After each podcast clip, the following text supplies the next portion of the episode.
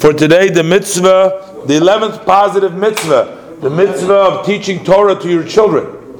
The Torah tells us in the pasuk, which we do every day in the Shema, Vishinantam levonecha, you shall teach them to your sons. But over here, the word sons, in the broader sense, doesn't mean physical children only, but it means your students. To teach Torah, of course, to your sons, but also to your students. The language of this Sifri is Vishinantum levanecha elu talmidecha, that this refers to your sons. Likewise, we find in other areas, many areas, that students are considered and called sons, as we find, for example, in Malachim Beis, chapter 2, verse 3, Vayetzu b'nei Anevim, the sons of the prophets. Although um, they weren't literally their sons, they were just the students of the Nevi'im.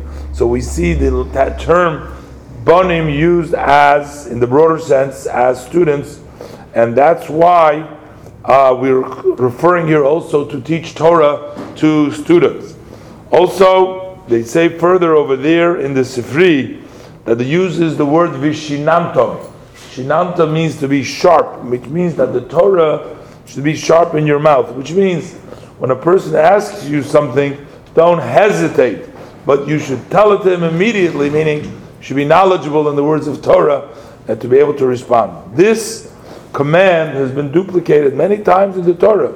Torah says, "V'limaditem v'asisem," you shall learn and do. Leman yilmadu, so that you will learn in Dvarim, chapter thirty-one, verse twelve, and the uh, sages have emphasized many times about the importance of this mitzvah in many areas in the Talmud.